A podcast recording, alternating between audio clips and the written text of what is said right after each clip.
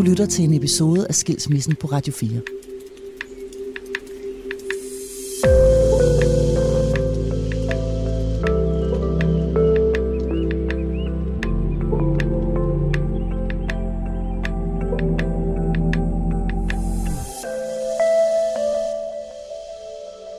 Far, kan en mor og en far godt være kærester?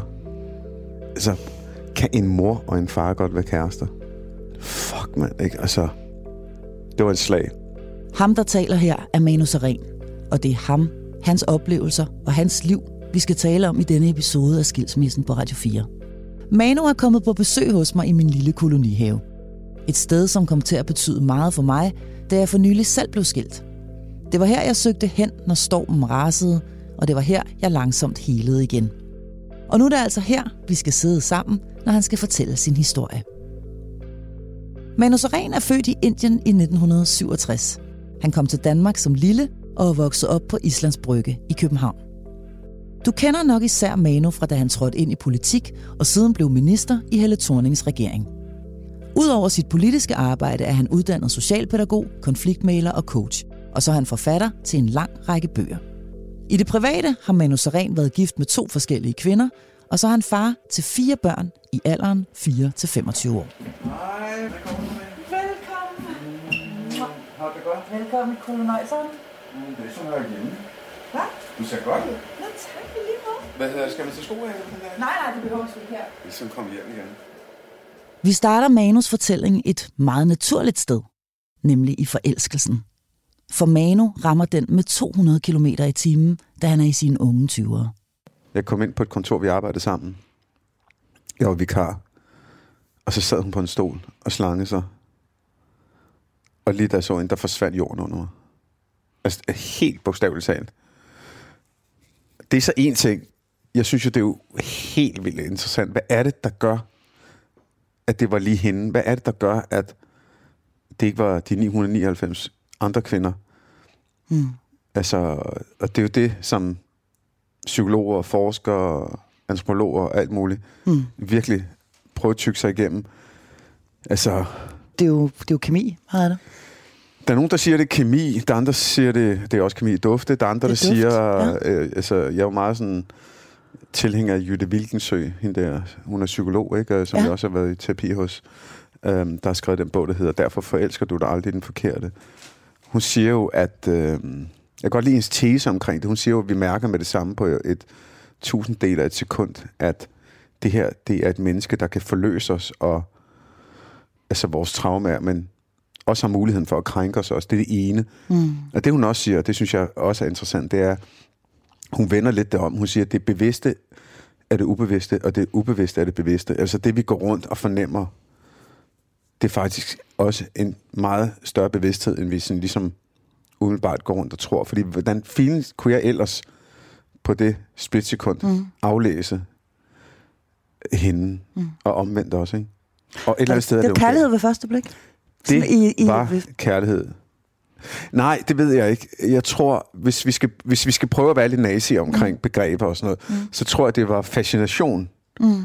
øh, Og tiltrækning. og tiltrækning ved første blik. Mm. Uden tvivl. Altså, fucking uden tvivl. Big time. Big time. Så voldsomt, at altså, det gjorde ondt jo. Og ja, det var virkelig... Altså, du ved, hvor, jeg- hvor jeg også sådan tænkte dengang, ikke? det var nu det 25 år siden faktisk, ikke? hvor jeg sådan tænkte, det her, det, det, det oplever man én gang i livet. Og vi fik også tre børn og var sammen 19 år.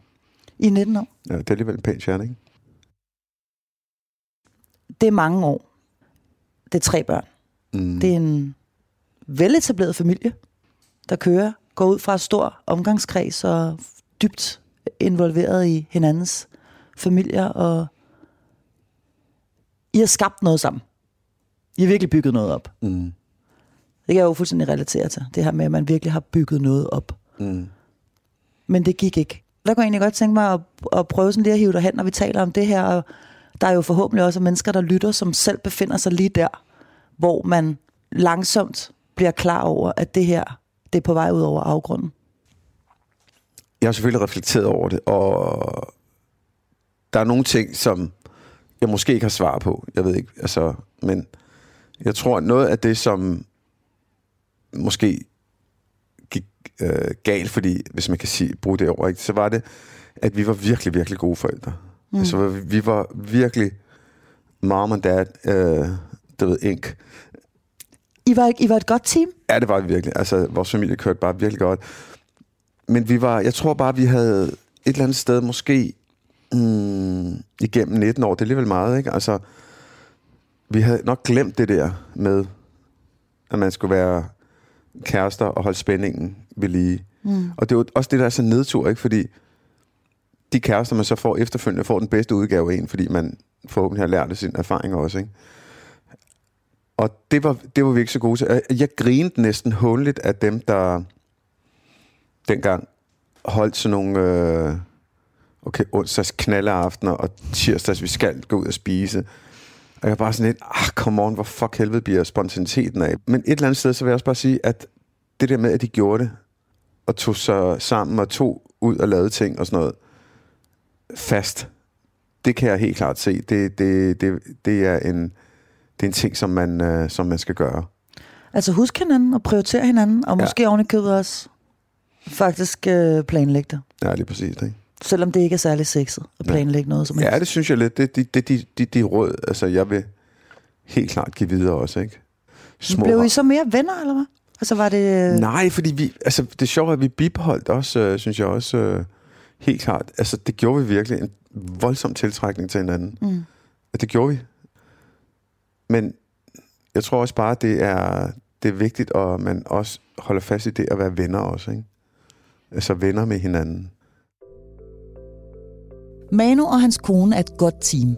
De er glade for hinanden, gode forældre, gode venner. Men en ting er at skulle holde styr på kærligheden, forholdet og børnene. Der er jo også alt det udenom. Og på det her tidspunkt har Manu fart på. Især på karrieren. Jeg var meget væk, men øh, jeg prioriterede faktisk familien og børnene meget. Der hvor den pris blev betalt, det er helt klart omkring mig selv. Mm. Det tror jeg. Jeg tror, at mit, min udfordring har helt klart været, men det var, det, har, det var faktisk klar over dengang. Det er først noget, jeg blevet meget klar over, øh, øh, altså langt senere, at jeg har haft et uroligt sind. Mm. Altså virkelig sådan et, øh, et sind, hvor bare hvor øh, min hjerne kedede sig, og jeg skulle bare videre, jeg skulle bare det ene og det andet, og mm. jeg kunne ikke se, jeg, øh, jeg kørte mig selv så hårdt. Altså, jeg var presset, jeg pressede mig selv, og det har jo ikke gjort det bedre, at jeg har knoklet så meget, og jeg har været politiker, og holdt foredrag, og, og skulle skrive bøger og alt muligt. Så selvfølgelig bliver der skabt en ubalance i ens kærlighedsliv. Og selvfølgelig har det nogle effekter, eller, eller nogle konsekvenser. Mm. Jeg kunne bare ikke se det. Jeg kunne virkelig bare ikke se det. Og så er det jo klart, når man ikke ved det, så, så kigger man på, på det nærmeste, så siger man, okay, så er det mit ægteskab, der er noget galt med, ikke? Jeg har så senere fundet ud af, at jeg har ADHD, og, og det er helt klart spillet ind. Altså 100 procent. Der er jo også en overrepræsentation af skilsmisser blandt mennesker, der har ADHD også, ikke? Altså, mm. så Flygtede du fra noget, som måske i virkeligheden var smerten. indre dæmoner? Ja, ja, for, ja, ja. Jeg tror, og det er for- måske noget af det, jeg er mest ked af, det er, at jeg tror også i, i alt det kaos, der har været i mit hoved, så, så en del af det, at jeg skulle væk, var måske også, og det er virkelig hårdt, synes jeg, øh, at sige, øh, det, det var også, at jeg skulle væk og et sted hen, hvor, hvor jeg kunne få ro i mit liv. Mm. Jeg kendte jo bare ikke øh, sproget for det. Jeg kendte ikke bogstaverne. Jeg, ved ikke, hvad, jeg vidste ikke, hvad det var. Jeg skulle bare væk fra alting. Du havde brug for at trække stikket i virkeligheden? Ja. Udover alle mulige andre ting at kæmpe med, så har jeg også haft min ADHD og mit sind at kæmpe med også. Mm. Eller imod. Altså, jeg kan jo ikke lade være med at tænke på, hvad hvis jeg var flygtet ud på en ø, og bare sad derude og bare kom mig og fandt ud af, stille og roligt, hvad det var. Kunne det så have været? Det er en kæmpe beslutning også. Og at, at tage og, for, og forlade. Det kom jo også som, som et chok for alle jo. At, at, I, at I overhovedet skulle skilles? At jeg ville Manu tager valget. De skal skilles, og han forlader det hele. Skyldfølelsen over at være den, der bryder sin familie op, får ham til at efterlade alt til sin ekskone. Og så starter et nyt, ret kontrastfyldt liv. For på den ene side er Manu minister og arbejder 80 timer om ugen, men samtidig er han nu også skilsmissefar, bor uden sine børn og skal på hjemmebanen starte helt forfra. Hvordan øh, havde du det der? Jeg havde det helvede. Altså, jeg var trist, og jeg kan også godt savne den historie, jeg ikke har fået med, med det andet menneske. Den historie, som er blevet brudt mm. i min familie. Du havde lavet alting være Ja, hos din Ja. ekskone og dine ja, børn. Ja, ja, ja, sådan er det, når man er dårlig samvittighed. Ikke? Ja. Så du, skulle, du behøvede ikke have noget. Mhm. Du har det kaotisk, Mm. og øh, har egentlig bare brug for ro. Mm.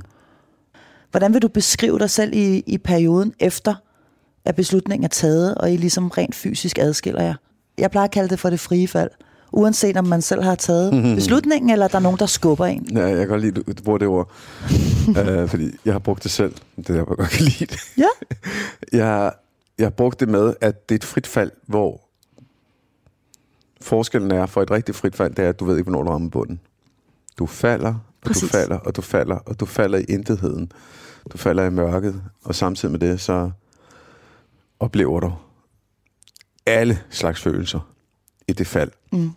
På, på godt og ondt, men jeg vil næsten sige mest på ondt. Fordi det er faktisk ligegyldigt, hvem der går eller ikke går. Det, mm.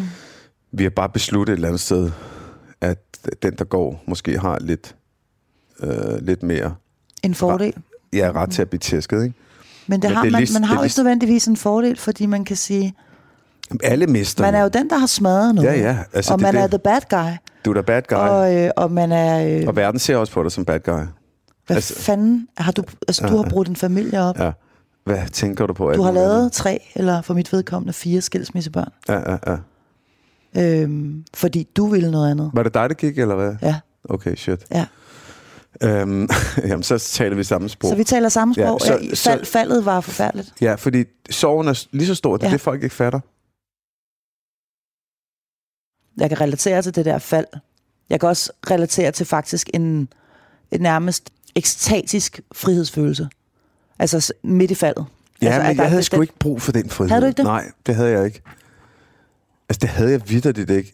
Jo, måske i, i en sådan i en filosofisk forstand havde jeg måske brug Mm. for, altså du ved, hey, jeg er fri. Men jeg havde da også sådan lidt, okay, hey, jeg er fri, og så fucking what? Jeg var minister, Mm. men jeg lå og sov og overnattede i mellemgang hos en af mine kammerater. Altså, det var så, ja, Du havde ikke noget sted at bo. jeg havde ikke noget fucking sted at bo.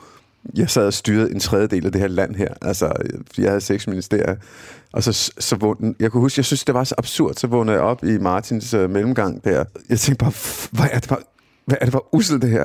Og så tog jeg tøj på og klædte mig ud som minister, og så kom ministerbilen og hentede mig. Du klædte dig ud som minister. ja, det gjorde jeg. Det følte du? Ja. Og så kørte vi afsted, hvor bare jeg tænkte, hvad fuck sker der, ikke? Altså, og jeg kunne ikke blive boende i hans mellemgang, jo.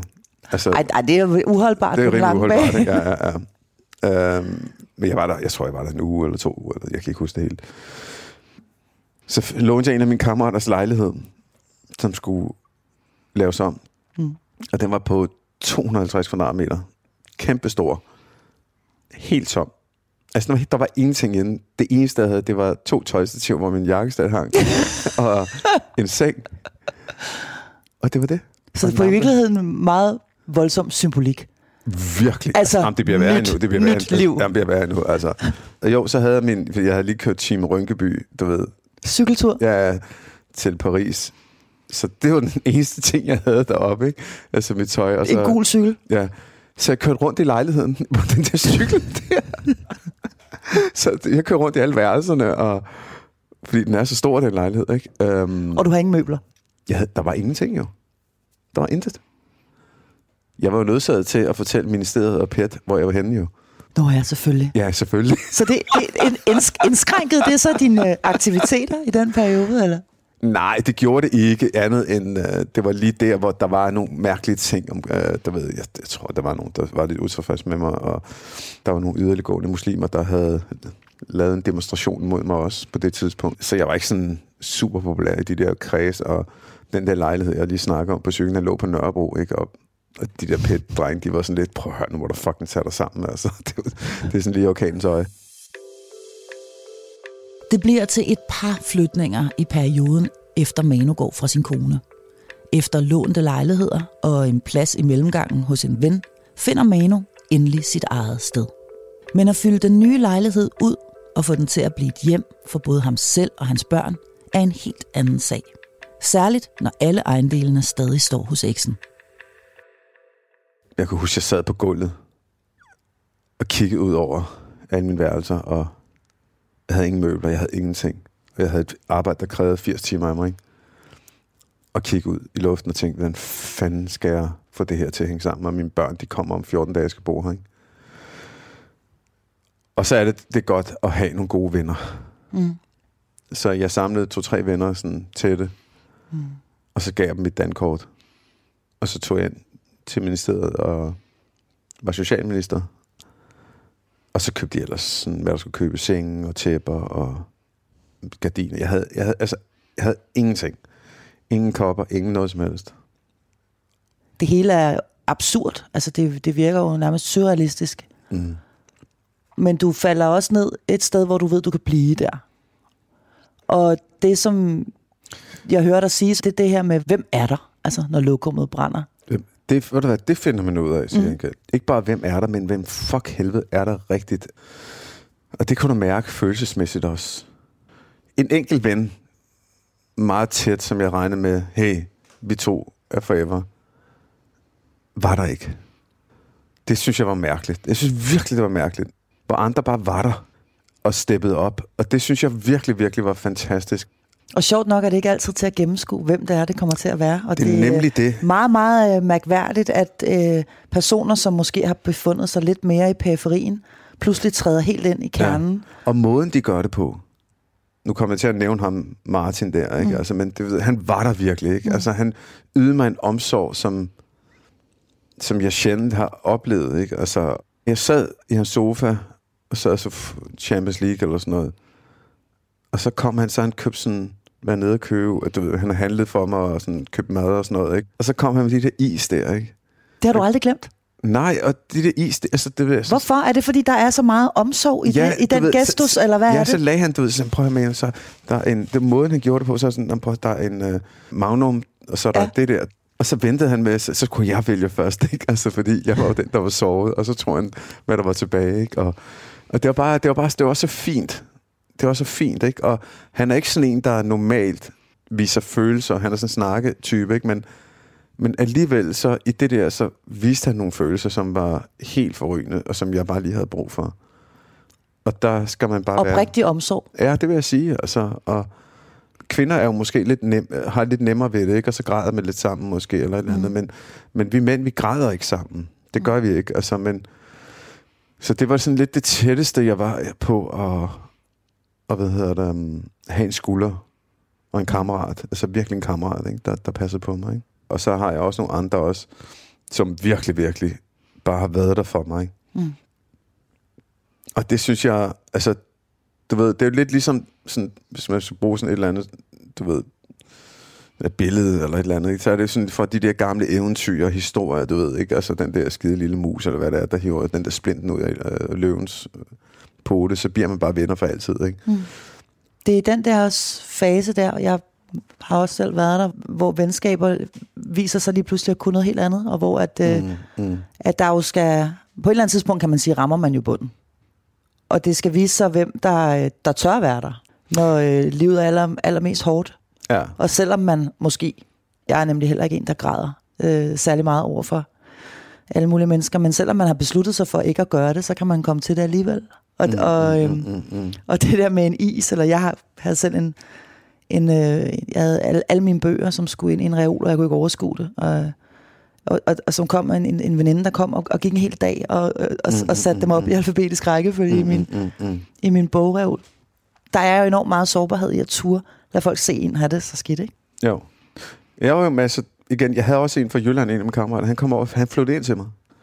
Jamen, jeg var jo væk jo, jeg havde en tom lejlighed, så Mm. Købte han ind, altså ting, altså, du ved, ikke, og bestilte og gjorde alting klart, altså, det var sådan, Altså, vi var sådan i gåsøjne lidt gift der i de der 14 dage, hvor lang tid han var der, ikke? Men det var bare... Han udfyldte en praktisk funktion, Ja. men, han, men, han, men der er jo også... Jeg havde en, jeg kunne komme hjem til, ikke? Altså, det var et helvede lige i starten der, man kommer hjem, lukker døren op, der er fucking mørkt, ikke? Normalt plejer der at være øh, liv og glade dage. Når du ser folk i den situation, så, så, så ved du, dig vil jeg være, være, være ære for evigt. Mm. Altså, uanset hvad. Og sådan havde jeg det virkelig. Altså, altså be, begge gange, jeg har været skilt, ikke? Der er bare nogen, der bare er steppet op og har været der. Du lytter til Skilsmissen på Radio 4, og nu er vi altså nået til et sted i Manu Sarens historie, hvor han med hjælp fra gode venner får samlet sig selv stille og roligt op. Han får skabt sig et nyt hjem og nye rammer for hans liv som skilsmissefar. Samtidig opstår der også nye ting på kærlighedsfronten. Tre måneder efter skilsmissen finder Manu en ny partner, og inden længe bliver de både gift og får et barn. Tag klassiker. Total klassiker. Ja. Det går hurtigt. Det går hurtigt. Det gør det ofte, er jeg ked af at sige, for mænd. Det skal du ikke have at sige.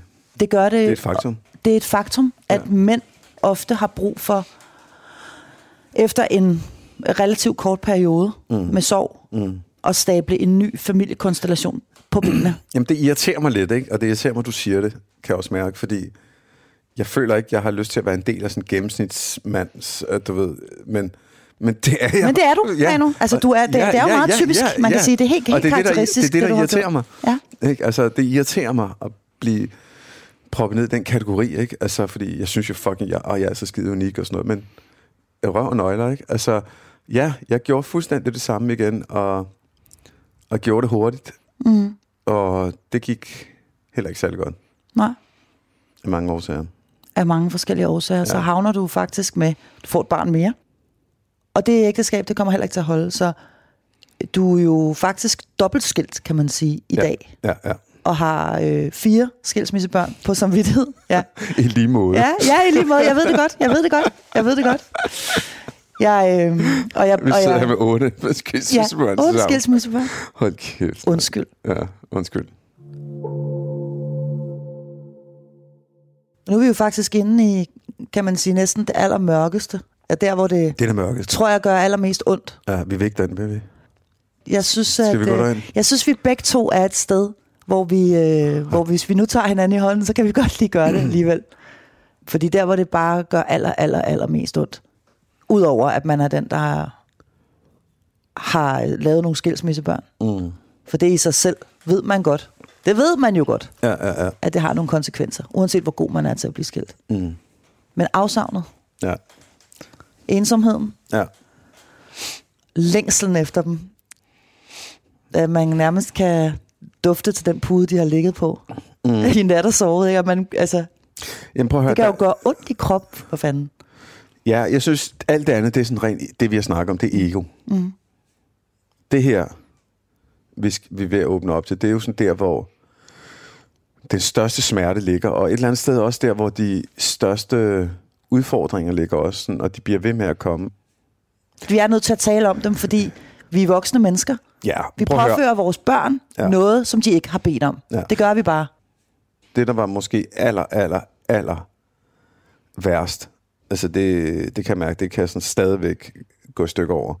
Og et eller andet sted også der, hvor de største udfordringer ligger også, sådan, og de bliver ved med at komme. Det var de der skiftedage der, ikke? Vi havde dem om søndagen, der var noget lort. Jeg ved ikke, der er ikke noget godt i det her. Skiftedage, det er noget fanden har skabt.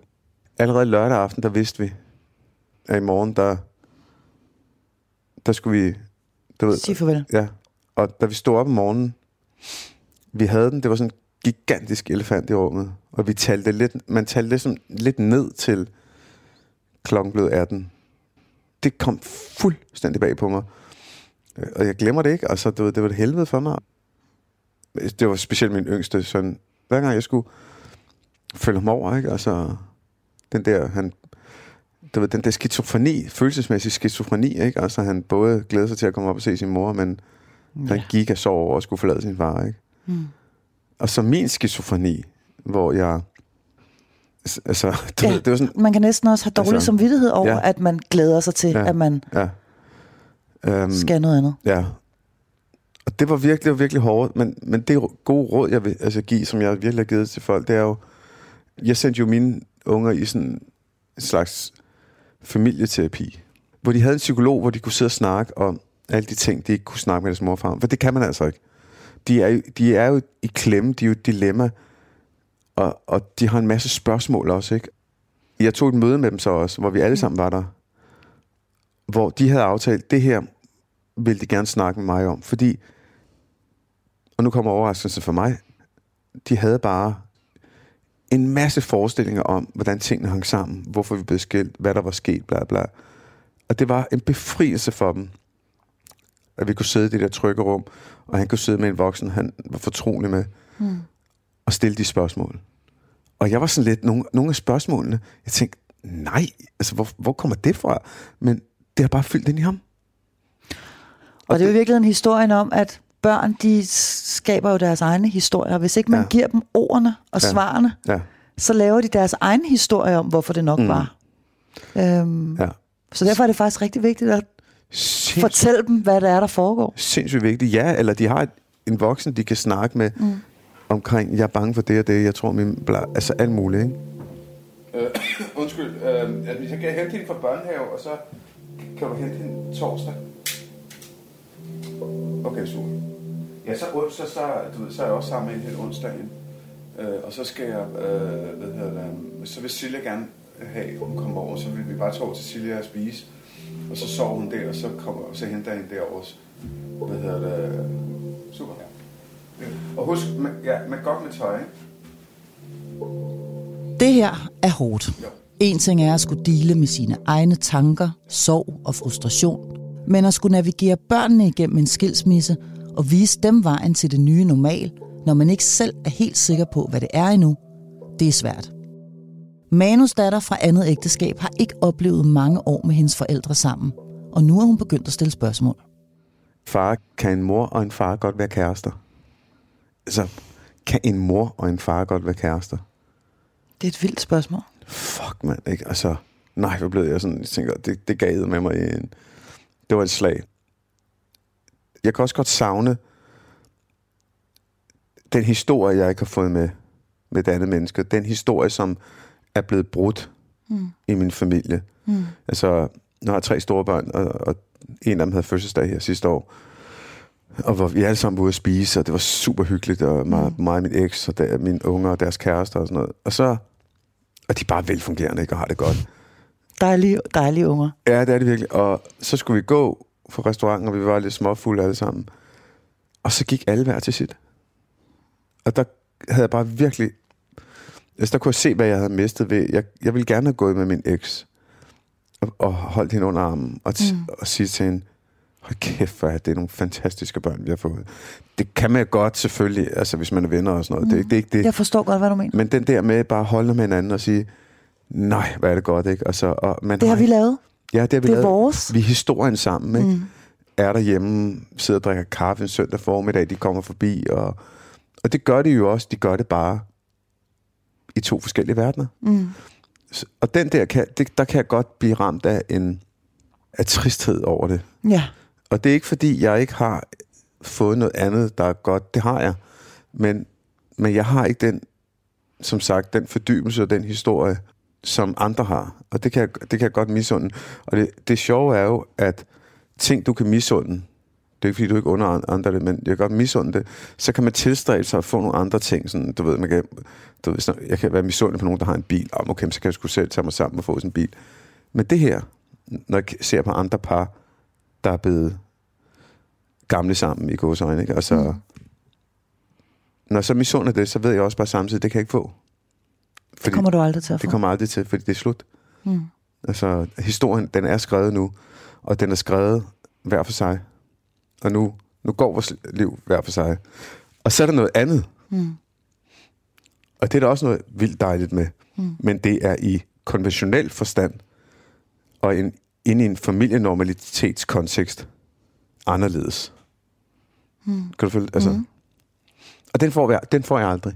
Har du en sorg over det? Er Ja, der helt, ikke- ja, ja, helt klart. Altså, bare det latterlige i, at man skal dele jul, ikke? Vi skal dele fødselsdage, vi skal dele skæbner, ikke? Mm. Det er jo fucking noget rod. Og der er altid nogen, der skal savne nogen. Der er altid nogen, der savner nogen. Der er altid nogen, der ikke er der. En af de ting, som øh, vi skal til at tale om opbygningen igen om lidt. Det skal være mere konstruktivt, og hvordan man rejser sig igen. Men inden vi lige når dertil, så øh, har jeg jo faktisk bedt dig om at finde et stykke musik. Gud, ja. Har du Men- gjort det? Ja, det har jeg. Det skal være... Men det er sådan... Åh, det indkapsler al sorgen og de skænderier, man kan have i et forhold. Mm. Og sorgen bagefter, og kærlighed. Det, det rummer alt det her, det her musik, det rummer også en kærlighedsopbygning for mig, så det er ikke udelukkende sorg. Så jeg, jeg, jeg, øh, og det er Jesus a Child med, med George Michael, og det er fordi, fordi det er ikke kun ulykkeligt for mig. Altså, og han skriver den her sang, efter han har mødt sit livs kærlighed, og er sprunget ud, og er landet bare det dejligste sted, som han nogensinde kunne lande. Og hvad sker der så? Så dør hans kærlighed. Og jeg synes bare, det er et smukt nummer, og, og, og det, det, det sjove er, til trods for, at ja, det, det rummer alle mine følelser, så er det på godt og ondt, og, og jeg elsker det nummer. Det er det, vi skal høre. Det er det, vi skal høre.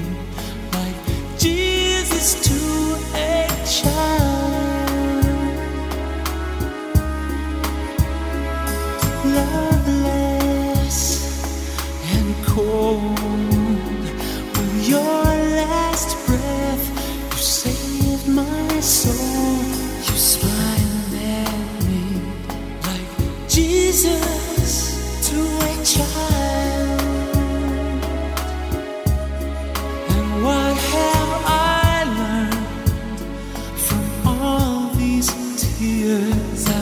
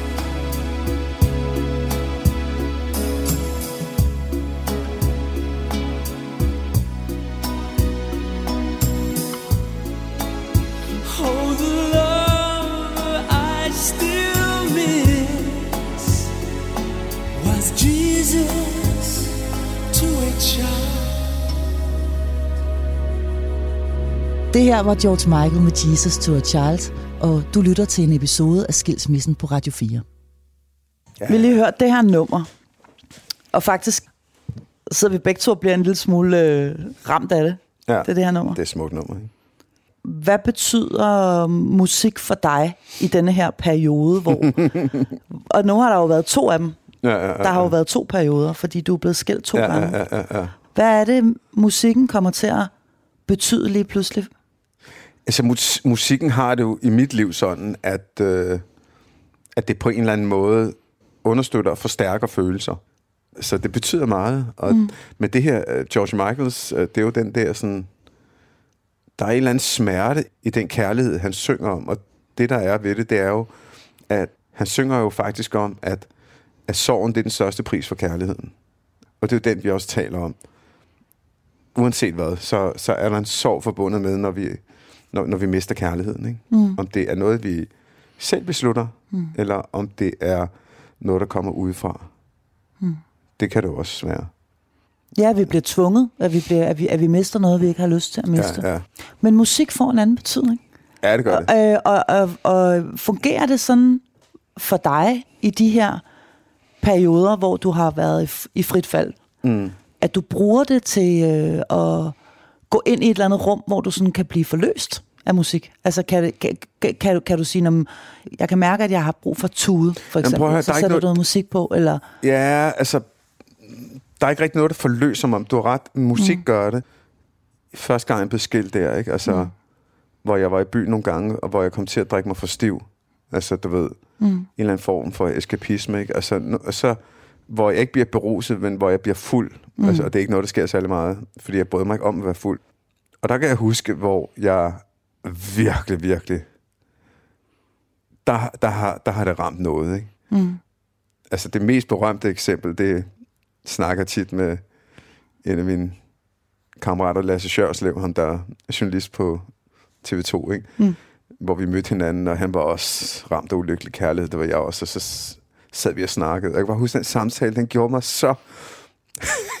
jeg blev så ked af det, Mm. jeg græd hele vejen inden for Indre By.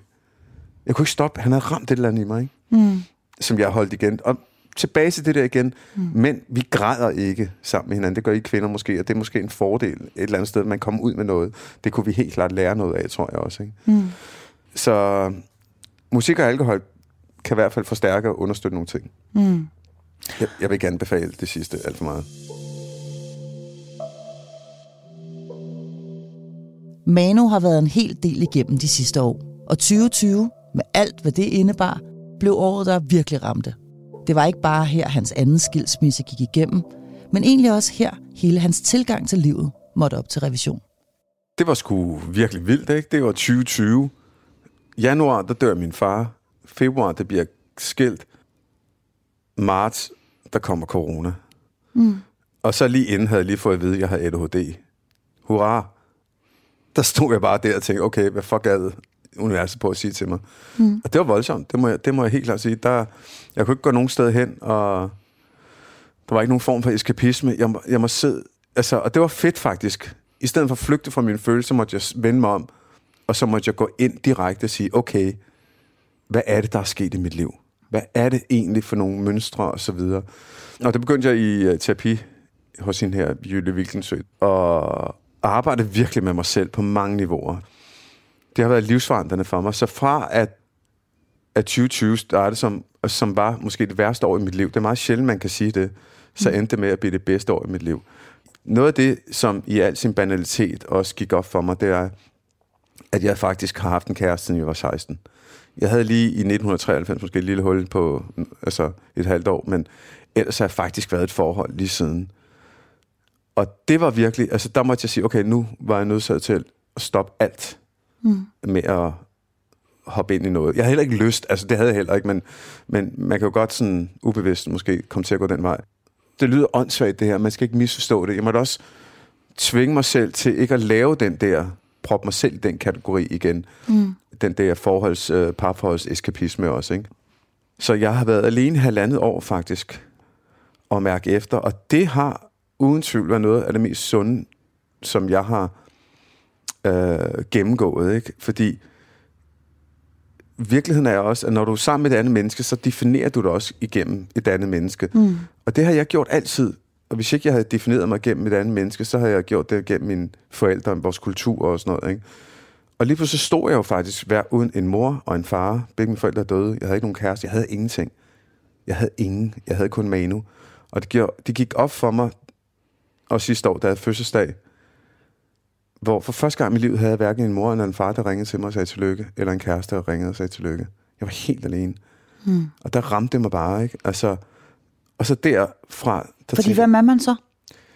Ja, hvem, det vidste jeg jo ikke, fordi jeg var, nogen, jeg var altid kvæg. Jeg definerede mig gennem nogen eller noget, og så videre. Mm. En familie, et forhold. Og der måtte jeg så... Et stort job? Ja, et stort job også, ikke? Mm. Ja, men det har jeg aldrig, det har aldrig defineret mig. Mm. Der har altid haft en, øh, en distance til, til det. Det har, aldrig, øh, det har aldrig betydet noget for mig. Men det var mere de der ting der. Og- der, der måtte jeg sådan kravle op og finde ud af, hvem er jeg egentlig? Mm. Hvad kan jeg egentlig lide?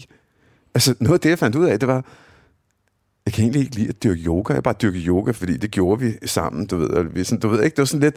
Nu, jeg bare, hvad fanden var det for noget, ikke? Altså, kan jeg overhovedet lide at drikke kaffe? Altså, hvad, hvad kan jeg egentlig lide? Hvem er jeg som menneske? Jeg bliver ved med at se det her billede for mig af den her gigantiske lejlighed uden møbler. Fordi det er jo i virkeligheden også et billede på ens indre liv. At, at, at nu er der tomt. Fuldstændig. Og der er faktisk også mulighed for at starte forfra. Mm. Der er mulighed for at finde ud af, hvad der skal være på væggene, mm. hvad der skal være på gulvene, mm. hvad for nogle kopper, der skal stå i skabene. Mm. Men der er også mulighed for at redefinere sig selv, mm. og måske fjerne nogle ting, mm. som ikke har været gode mm. for en, og putte noget nyt ind. Ja, og så også øh, lære sine dæmoner at kende også, ikke? I et, øh, i et frirum, mm. hvor du ikke har et andet menneske. Mm. Altså, hvor de ligger og, og er lidt i, i ro på en eller anden måde, ikke? Og så kigge på dem. Fordi ting udspiller sig jo i den grad voldsomt, når man er i et forhold også, ikke? Og det, bliver, det bliver jo et vi.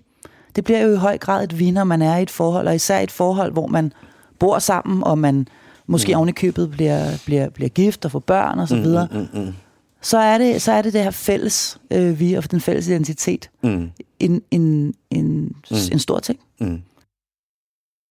Du er inde der, hvor at det bliver allermest interessant, fordi det handler jo i virkeligheden om ens identitet. Hvem fanden er det egentlig, man er? Mm. Og når underlaget forsvinder under en, uanset om man selv er skyld i det eller ej. Så den periode, du havde på halvandet år, Ja, hvor det bare var Manu, hvad kom den til at betyde for dig? alt. Som du også selv siger, den har redefineret mig som menneske. Mm. Øh, jeg står stærkere i mit liv, end jeg nogensinde har gjort. Men altså, der er mange ting i det. Det handler jo selvfølgelig også om at arbejde med sig selv, og være bevidst om sig selv, og øh, gå igennem nogle ting. Og så er der jo også alt andet lige det, at der, er, der sker altså også noget med alderen også. Ikke? Altså, det gør der altså. Jeg, jeg er blevet 54, og jeg, der er bare så mange ting, hvor man sådan, I just, just don't give a shit. Altså, mm. det er bare sådan lidt, ja, yeah, og hvad så? Mm. Og jeg vil bare sige, hvis nogen, der sidder og lytter til det, der er yngre end mig, I skal bare glæde jer, ikke? Fordi det der med at komme derop og sige, I just don't give a fuck, mand, altså. Så bare trække på skulderen. Det er en befrielse. Mm. Jeg kan ikke vide, om det er det ene eller det andet, men det er der, jeg kommer hen, ikke? Jeg, jeg er mig selv nærmest, og jeg har renset ud i min vennekreds, ser kun dem, jeg ved, hvis jeg bliver skilt igen, de vil bare være der. Mm. Længere er den ikke. Altså, og så videre, og så videre. Så, så det halvandet år her, jeg har været igennem, har betydet alt for mig som menneske. Så er, er vi jo fremme ved... Øh, Vi er fremme i dag. så er vi fremme ved faktisk i dag, og ved en, ja, et, et, et, øh, et liv, som faktisk ender med for dig, Manu, selvom du har været i et parforhold stort set konstant fra du er 16, Mm. ender med at blive en kæmpe gave at være alene. Mm. en kæmpe gave. Ja, og Måske en... nyt det, mand. En gave, som du slet ikke var klar over, du ville blive ja, så glad for. Ja, ja, ja. Jeg ved også, at du er blevet meget opmærksom på at prioritere meget hårdere, end mm. du tidligere har gjort. Mm, mm, Vælge, hvad du vil bruge din tid, Mm. din energi Mm. og din kærlighed på, mm. i meget højere grad, end du har haft gjort Ja, tidligere, ja, hvor ja. du har Før der haft sagde jeg jo for ja, mange bolde i luften. Ja. Før sagde jeg jo altid ja til 9 ud af 10 ting. I dag så siger jeg ja øh, kun til 1 ud af 10 ting. Mm. Og det har jo selvfølgelig betydet, at jeg omvendt er blevet sindssygt rig på tid. Øh, Og det er for mig den største valuta i mit liv lige nu. Altså, jeg har tid. Og folk spørger mig tid til valg. Til hvad? Men til ingenting. Altså, til at gå rundt til at være her og besøge dig i dit kolonihavehus, men uden at, hey, jeg skal videre, eller du ved, mm. og jeg, skal, altså, jeg har bare tid, og det er enormt dejligt. Tid til at reflektere, tid til ikke at blive forstyrret af alt muligt lort, og, og så videre. Ikke? Mm. Ja, Og, og det har også været sjovt. det har været skide sjovt, og det har været sjovt også at møde mange sjove og mærkelige Ja. Mennesker og kvinder på min... Ikke fordi mennesker... Altså, Nej, nej, nej, men, men altså, begge dele. Ja, fordi når du er alene, så er du også du er bare åben på en eller anden måde, ikke? Og du sidder på en bænk, du kan snakke med en mulig på en, at du, på en anden måde også, ikke? Det er det, jeg mener med mennesker. Og når jeg så siger kvinder, så er det, fordi jeg har også i den tid kysset med et par enkelte. Selvfølgelig. Og, og, og det er jo... Det, det synes jeg også har været på godt og ondt også, ikke? Mm. Altså, man finder ud af, hvad vil man, hvad, hvad kan man, hvad har man lyst til, hvad har man ikke lyst til. Mm. Øh, ja, og hvor meget længsel og ensomhed der også er ude i hele det her dating, single miljø også og så videre. Jeg, jeg har virkelig, virkelig, virkelig nyt det. Jeg tror, noget af det, jeg er blevet aller, allermest klog på, det er, at i virkeligheden, så er jeg til at være et forhold, til at være et sted i mit liv, hvor jeg bare virkelig et eller andet sted bare har lyst til at holde en i hånden, og give kærlighed, og modtage kærlighed, og, og gå på opdagelse i en fordybelse i det andet menneske.